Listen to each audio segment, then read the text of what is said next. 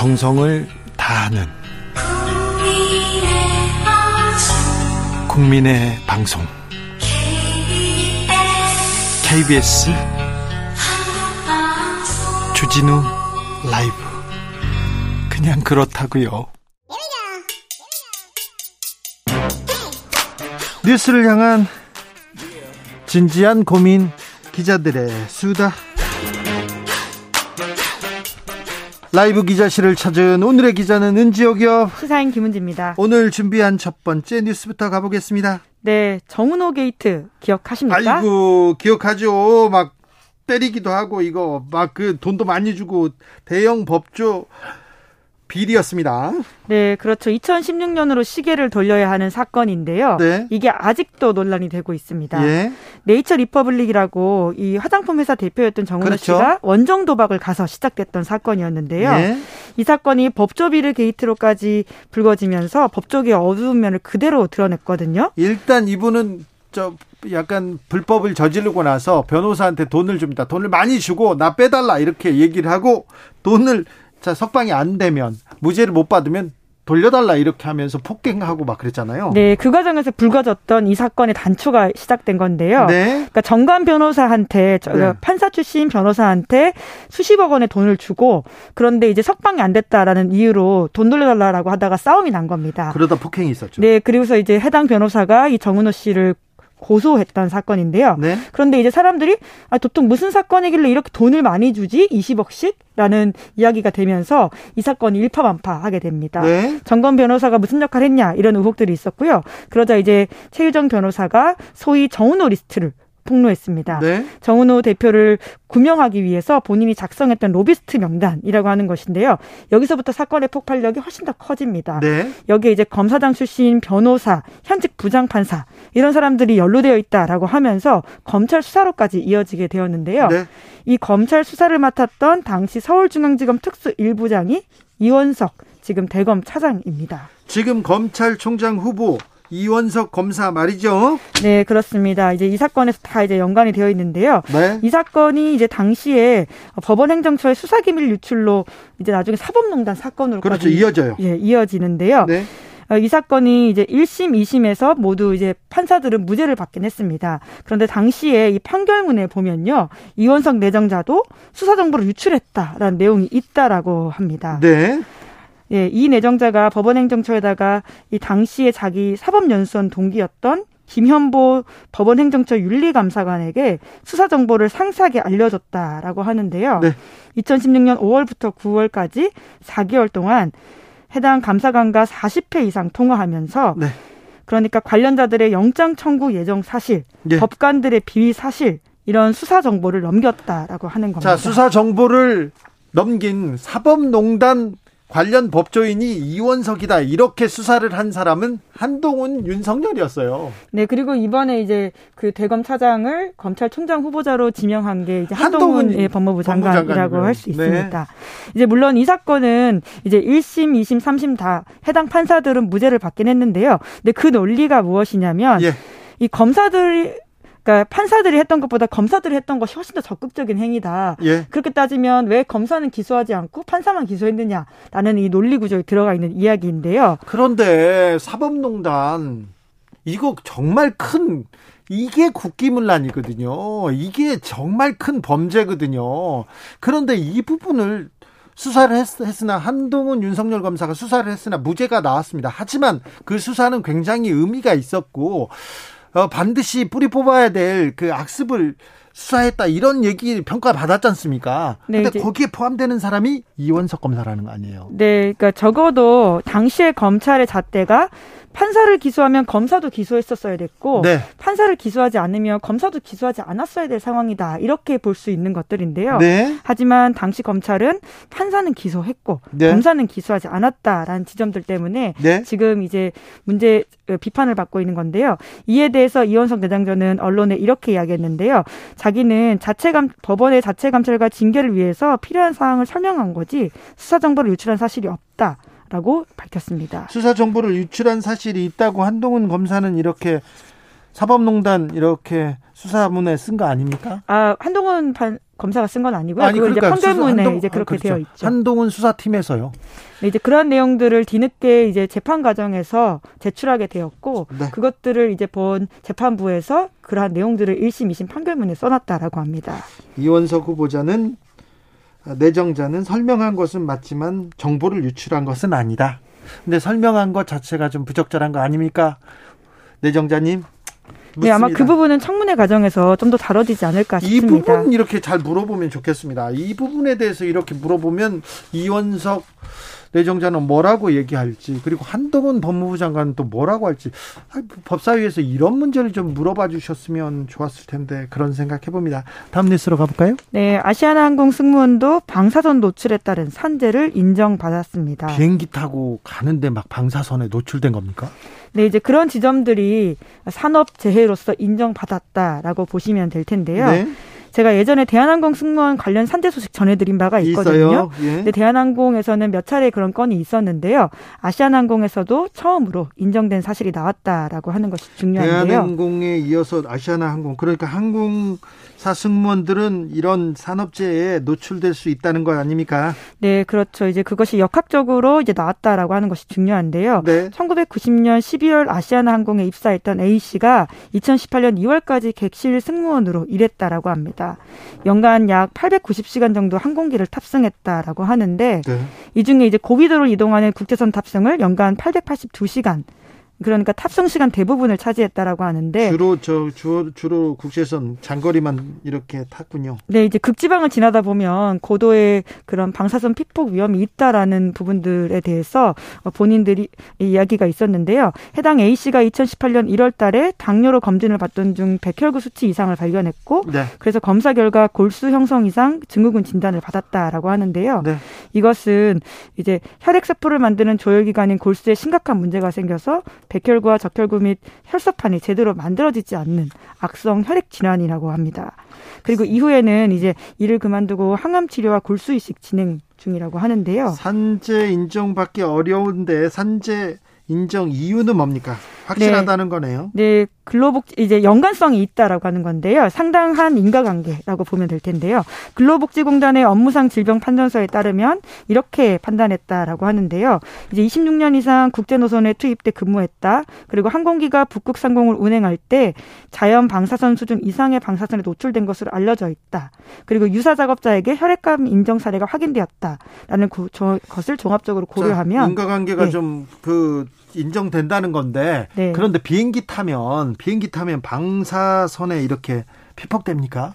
아니 당연히 이제 일반인들이 그렇진 않고 이제 오랫동안 노출돼 였을 때 가능한 지점들에 대해서 산업재해로 인정됐다라고 하는 것이 중요하다라고 보시면 될 것 같고요. 네. 이제 해당 승무원도 거의 뭐 20년 넘게 일을 하지 않았습니까? 네, 아무튼 의미 있는 네. 결정입니다. 네, 이에 대해서 좀 더 우리 사회가 어, 의미를 부여하고 더 좀 감시하고 추적해야 되지 않나라는 생각이 들어서 소개했습니다. 아, 그렇습니다. 네, 네, 의미가 있습니다. 다음 뉴스로 가볼까요? 네, 핀란드 총리가 세계적인 주목을 받고 있습니다. 네, 파티 참석 영상 때문에 그렇잖아요. 네, 이제 굉장히 지금 일종의 와글와글 세계 뉴스 같은 식으로 많이 소비가 되고 있긴 한데요. 핀란드 총리는 이번이 아니라 취임할 때도 굉장히 세계적인 주목을 끈 인사이기도 합니다. 지금 34살의 여성입니다. 아, 지금은 아니고 2019년에 이제 34살이었고 지금은 37. 37이에요? 만으로 37, 이제 38 이렇게 아, 되는 나이이긴 합니다. 저는 34살에서 이렇게 멈춰 있어 가지고 네, 죄송합니다. 네, 네. 이제 그 당시에는 이제 세계 최연소 총리직에 올랐다라는 것으로 네. 굉장히 눈길을 끌었는데요. 말씀하신 그 동영상 때문에 지금 다시금 일종의 논란이 되고 있는데 아니 근데 파티에 참석했어요. 그런데 우리나라 언론에서는 광란의 춤사위, 광란의 파티 이렇게 얘기를 하는데 정말 그게 무슨 아니 그 사생활이 총리도 사생활 있을 수 있고 파티 갈 수도 있고 클럽 갈 수도 있잖아요. 네, 이제 그런 지점들 때문에 지금 서구 사회에서는 이제 고위공직자의 사생활 범위를 어떻게 둘 것인가에 대한 이야기로 가고 있지. 뜨거운 논쟁입니다. 예. 예, 특히나 이제 그 젠더학을 전공하고 있는 핀란드의 한 교수가 가디언에 이렇게 이야기를 했는데요. 네. 총리가 자신을 억제하지 않고 편히 있던 공간에 믿을 수 없던 사람이 있었다라는 것이 주요 쟁점이다라고 오히려 그런 지적을 하고 있다라고 하는데요. 믿을 수 없는 사람들과 있었다. 예, 아무래도 이제 영상이 노출되다 보니까 그런 네. 이야기가 나오는 것 같은데 물론 이제 작년 12월 달에도 코로나에 걸린 외무부 장관과 밀접 접촉한 다음에 새벽까지 친구들과 이제 클럽에서 춤을 추다가 그때 한번 논란이 있었어요. 네, 그 대국민 사과를 한 바가 있는데요. 이제 이에 대해서는 마린 총리는 파티로 인해서 업무 수행 능력을 잃진 않았다. 일을 해야 할 상황이라면 즉각 파티장을 떠났을 것이다. 이렇게 설명하고 있긴 마약 합니다. 마약 관련돼서 또 의문이 의혹이 일자 바로 뭐 마약 검사하고 나는 마약에서 어, 깨끗하다 이렇게 주장하고 있어요. 아무튼 그런데 이 총리 지지 움직임도 만만치 않습니다. 네, 이제 좀 재밌게 본 사실이 그런 것들이 있는데요. 이제 산나와의 연대라고 해서 해시태그를 올리고 있다라고 해요. 네. 이제 말씀하신 것처럼 그 춤추고 자신의 이야기를 자기의 삶을 즐기는 것인데 일에 대해서 방해받지 않으면서 이렇게까지 논란이 될 일이냐라는 이야기들이 핀란드 여성들 사이에서 나오고 있다라고 합니다. 네. 그래서 자기들도 개인적으로 춤추는 영상들을 올리면서 나도 산나와 비슷한 상황이다라는 식의 연대를 표하고 있다라고 하는데요. 네. 예, 이제 그래서 가디언에서는 아무래도 이제 마린 총리가 이제 젊은 여성이기 때문에 이런 반응이 나온 게 아니냐라는 취지의 지적도 하고 있다고 합니다. 영국 총리도 파티 광인데 네, 이분은, 그렇죠. 이분은 네. 문제가 실제로 되어서 그런 네. 것들이 여러 차례 누적되고 거짓말을 해서 총리직에서 쫓겨나긴 했습니다. 네, 네. 아무튼 아, 이게 문제가 될까 이렇게 얘기하는데 굉장히 좀 뜨거운 관심사입니다. 우리나라에서 만약에 정치인이 이랬다면 큰 어, 논란이 됐을 텐데 핀란드에서도 그러네요. 네. 프랑스에서는 괜찮았을 것 같은데 그런 생각 해봅니다. 여기까지 들을까요? 네, 감사합니다. 기자들의 수다 시사인의 김은지 기자 함께했습니다. 감사합니다. 교통정보센터 다녀오겠습니다. 유하영 씨.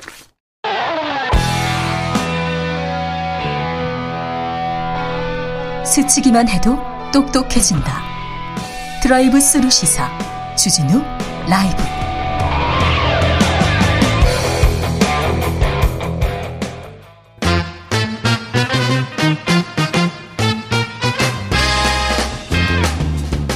뉴스와 화제, 여론조사와 빅데이터로 집중 분석해 보겠습니다. 여론과 민심. 이강윤 한국사회 여론연구소 소장 어서 오세요. 안녕하십니까. 숫자를 읽는다. 이강윤입니다. 전민기 한국인사이트 연구소 팀장 어서 오세요. 네, 반갑습니다. 전민기입니다. 뭐라도 앞에 하셔야지. 반갑습니다. 데이터를 읽는다 네. 전민기입니다. 네. 제가 다음 주부터 안 할게요. 네. 둘이 좀 맞추세요. 아, 죄송합니다. 진짜 맞출 때좀 됐어. 아, 제가 잘못했어요. 예. 낯가리요, 낯가리세요? 자, 대통령실 개편했습니다. 쇄신은 없었다. 이런 얘기도 나오는데, 아, 국민들은 쇄신 어떻게 생각할까요? 국민들은 100일 지나고 대통령이 어떤 모습을 보여주길 바랄까요? 국민들은 네. 여론은 어떻게 있고 있습니까? 흔히 쇄신 그러면은 A를 B로 바꾸는 것, 네. 아무개를 아무구로 바꾸는 것, 누구를 물리는 것, 되게 이런 걸 생각하잖아요. 그렇죠. 근데 이번은 개편이라기보다는 보강에 네. 가깝기 때문에 네. 물론 뭐 청와대 홍보수석이 바뀌긴 했지만 그분도 뭐 많이 보았던 네, 사람이고 그 전에 그러니까 인수위까지 네. 그 대변인을 하시던 분이니까요. 그래서 쇄신의 효과를 크게 체감하기는 좀 힘드시지 않을까 그런데요. 싶은데 소장님. 네. 사실 국민들이 야 뭐 잘못하고 있어 뭐 바꿔라 이렇게 얘기할 때 그래요 저희가 부족했습니다 그리고 몇 가지 몇 가지를 바꾸면 네. 국민들이 네. 어 그래 내 말을 듣네. 어, 읽었네. 잘하네 하면서 좀 마음을 주지 않을까요? 점수를 주지 않을까요? 하죠. 그렇죠. 일정 부분 하죠. 적극적 반대층이 아닌 네. 심정적으로 아, 생각보다 못하네. 그러면서 일시적으로 지지를 철회한 층에서는 네. 방금 주앵커가 말씀하신 정도의 액션이 있으면 아, 뭐가 좀 달려지려고 하는구나. 지켜보자. 한번 좀 보겠어. 네. 이러면서 돌아서는 게 맞지요. 네, 그렇죠. 네. 지금 그렇습니까? 그런 상황은 아니라고 저는 보는데 네. 일단 두 주일째 하락은 안 하고 네. 아주 미미한 숫자상의 증가는 있었어요. 그래서 저는 일단 멈춤은 확실하다. 네. 그런데 상승을 타진 중이다. 타진 중이다. 네, 이렇게 표현하고 싶고요. 예. 글쎄 들으시는 분에 따라서는 이강윤 저 사람 너무 야박한 거 아니야? 대개들은 상승 반전이라고들 하던데 하는데 30.4에서 32.2로 1.8%포인트 올랐어요. 네, 1.8%요. 이거는 오차범위 이내에도 속하고 조사를 몇 명이 어떻게 했느냐에 따라서 이 정도 증감은 항용 있는 편이기 때문에 네. 저는 상승, 확실한 상승 반전이라고 말하기보다는 끊임없이 상승을 터치하고 있다. 이렇게 일단은 보고 네. 뭐 굳이 제가 야박해 할 이유는 없죠. 네. 하락이 멈춘 건 확실합니다. 그럼 네. 왜 하락이 멈췄는지를 들여다보고 그쪽을 좀 더 치중하는 게 국민들과의 소통의 폭을 넓히는 게 아닐까 그렇게 생각합니다. 개요도 알려주십시오. 네.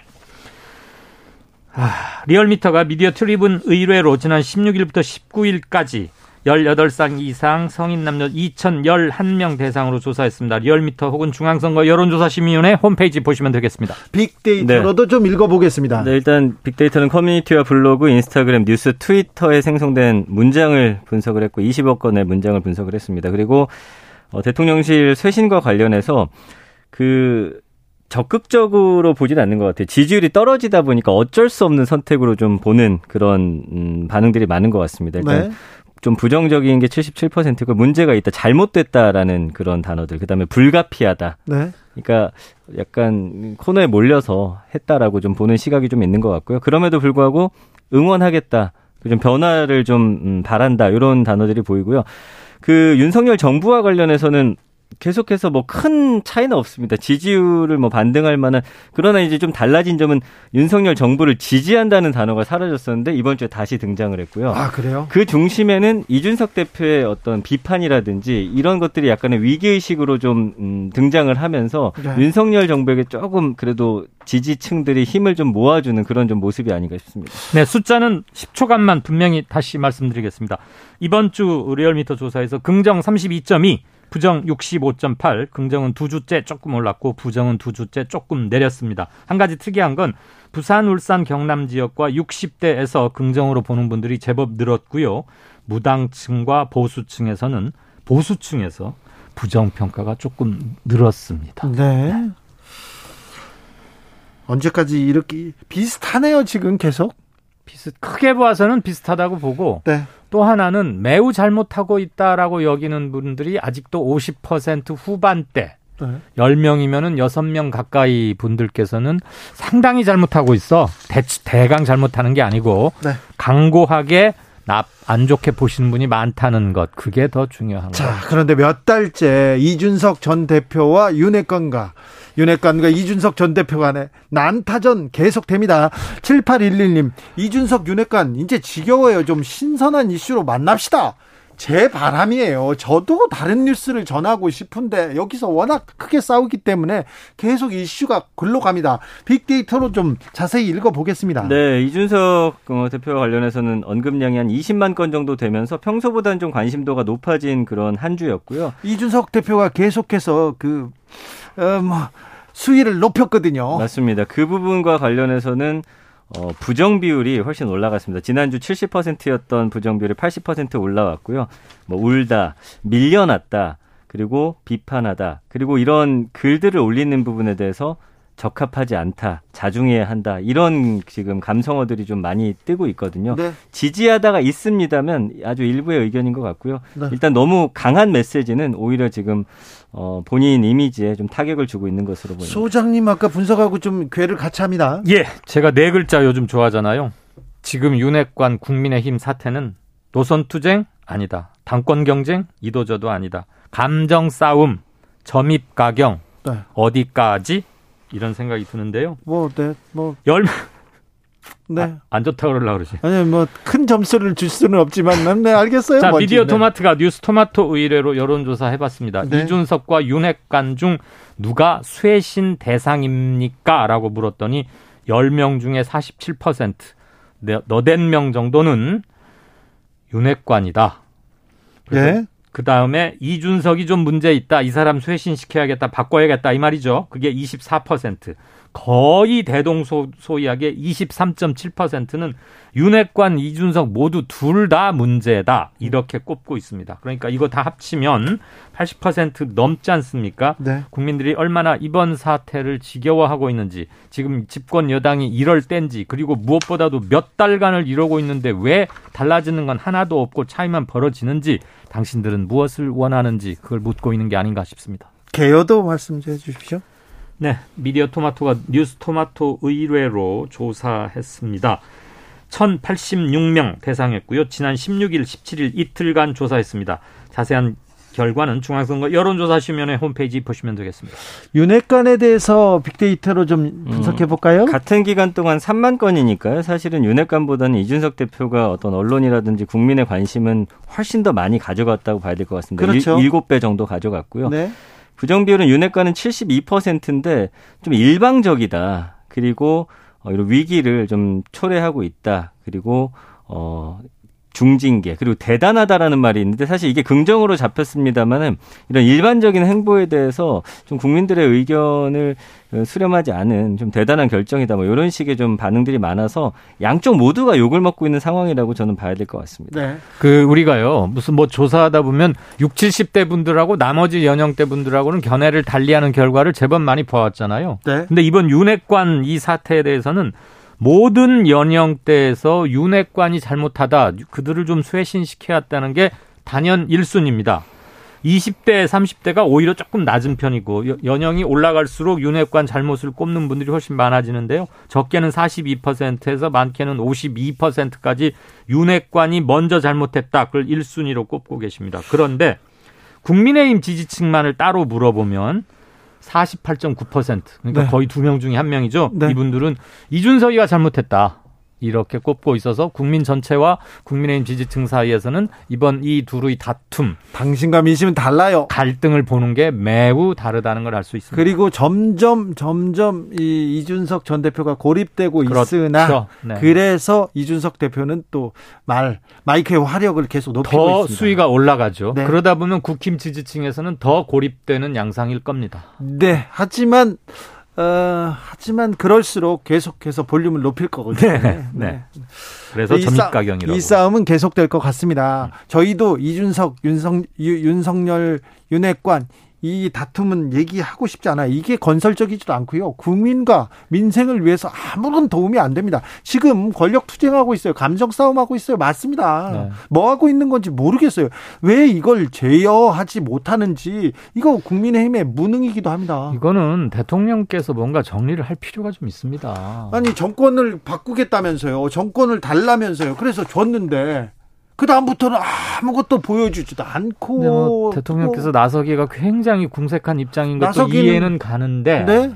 나서기는 했어요 문자로 내부 총질? 네. 이러, 이러니까 이게, 이게 무슨 정치력인지. 지금 이준석 전 대표는 거기서부터 시작돼서 더 잘못됐다는 거 아니에요? 그 전부터 시작했잖아요. 그 전부터 음. 사실 그렇죠.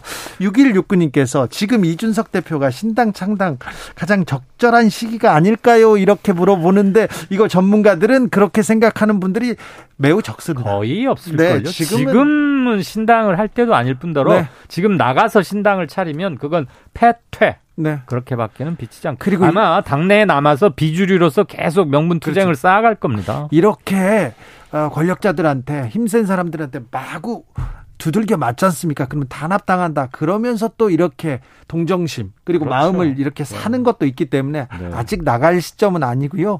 에, 나가서 신당 얘기 절대 안 할 겁니다. 게다가 네.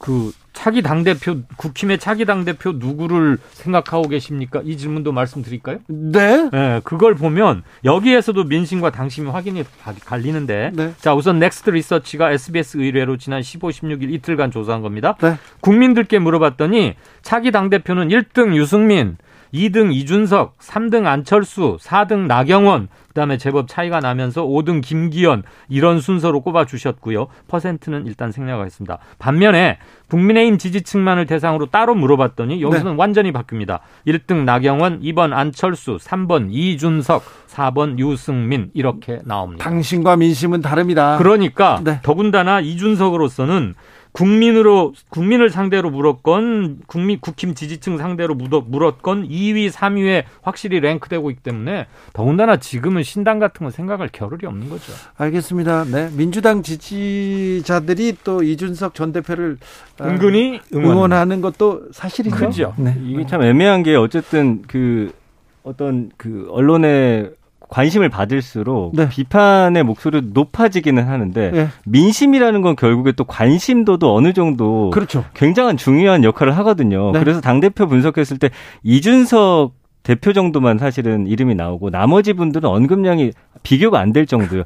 가만히 있으면 긍정 감성은 올라가는데 네. 관심도는 높지 않기 때문에 이 부분이 상당히 어려운 부분이 아닌가 싶습니다. 네, 알겠습니다. 김진만님께서 같은 당 동료도 설득을 못하면 국민들의 마음은 어떻게 품고 갈 수 있을까요? 그런데요, 같은 당 동료를 설득하려고도 하지 않고요. 국민의 마음을 이렇게 품고 가려고도 하지 않는다는 게 문제예요. 지금 국민들 중요하지 않아요? 선거 멀었잖아. 이렇게 생각하잖아요. 정권이 왜 바뀌었는지 전혀 체감을 못 하시죠. 이런 사태 보면. 제가 조금 전에 말씀드린 국힘 차기 당 대표 어떻게 보시느냐 이 조사는 여론기관 넥스트 리서치가 SBS 의뢰로 15, 16일 1,005명 대상으로 조사했습니다. 같은 여심위 홈페이지 보시면 되겠습니다. 빅데이터로 좀 희망적인 좀 아, 좀 긍정적인 그런 뭐 분석은 없습니까? 사실 뭐 지금 상황에서 긍정적으로 볼 만한 게 뭐가 있을까요? 정치권은 없습니까? 다투고 있고 네. 그다음에 뭐 국민에게 어떤 비전을 제시하는 목소리는 전혀 없고 대통령도 가만히 계시고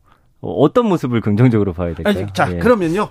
어렵더라도 네. 아주 어렵지만 그래도 윤석열 대통령에 대한 긍정적인 키워드는 뭐가 있습니까? 잠시만요. 제가 아까 이제 분석했던 것 중에 네.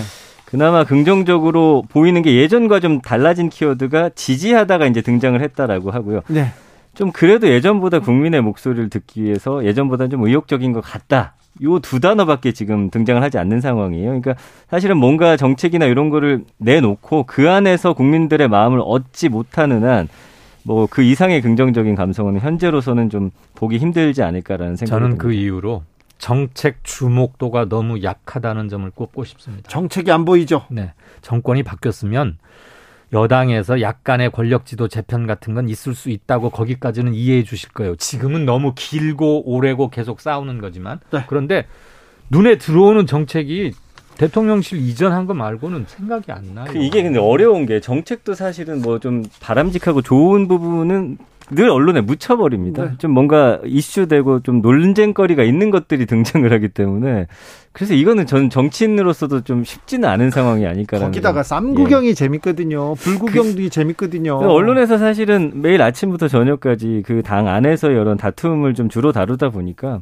정책적인 측면은 사실 언급량으로 비교하면 100분의 1도 안 되니까. 게다가 바람직한 건 정책은 논쟁을 할수록 국민들의 관심이 높아지고 참여도 자연스럽게 되는 거예요. 네. 지금은 논쟁 자체가 없다는 게 문제인 네. 거지. 그래서 근데 논쟁을 만들어야죠. 한번 나올 뻔했던 게 있지 5세 입학. 네. 그건 바로 없어졌죠. 네. 그런 걸로 만들면 안 되고요. 그렇죠. 그런 정책은 안 되죠. 증세냐 감세냐, 네. 대기업이냐 서민이냐 뭐 이런 논쟁이 붙어야 된다고. 그러니까요. 왜 화두를 던지지 못할까요? 이른바 아젠다 세팅 능력이 실종돼 버린 겁니다. 자, 민주당 전당대회에 대해서는 네, 국민들의 관심이 좀 낮은 편입니다. 어떻습니까? 그렇습니다. 이제 관심도 자체가 그 어대명이라는 단어가 보여주듯이 사실은 이미 결정된 것으로 좀 보시는 분들이 많으신 것 같아요. 네, 네. 왜냐하면 당 대표 이미 된 것처럼 이제 문장들이 등장을 하고 있고요. 예? 지지하고 있다. 사실은 이 빅데이터 상으로는 당심까지 읽기는 쉽지가 않은 상황입니다. 왜냐하면 네. 이제 국민들의 관심이 어디에 쏠려 있나이기 때문에 역시나 이재명 어그 의원에 대한 관심도가 너무나 일방적이에요. 네. 이번 주는 98만 건으로 아, 한달 동안 그 윤석열 대통령을 지금 넘어섰거든요. 아 그래요? 예. 그 나머지 분들은 사실은 어, 채 5만 건이 안 되기 때문에 네. 이뭐 체급으로 보나 이야기 생성되는 걸로 보나 체급 차이가 너무 크게 느껴집니다. 빅데이터로 보면 네, 뭐, 네 이렇게 민심이 좀 잡히기도 합니다.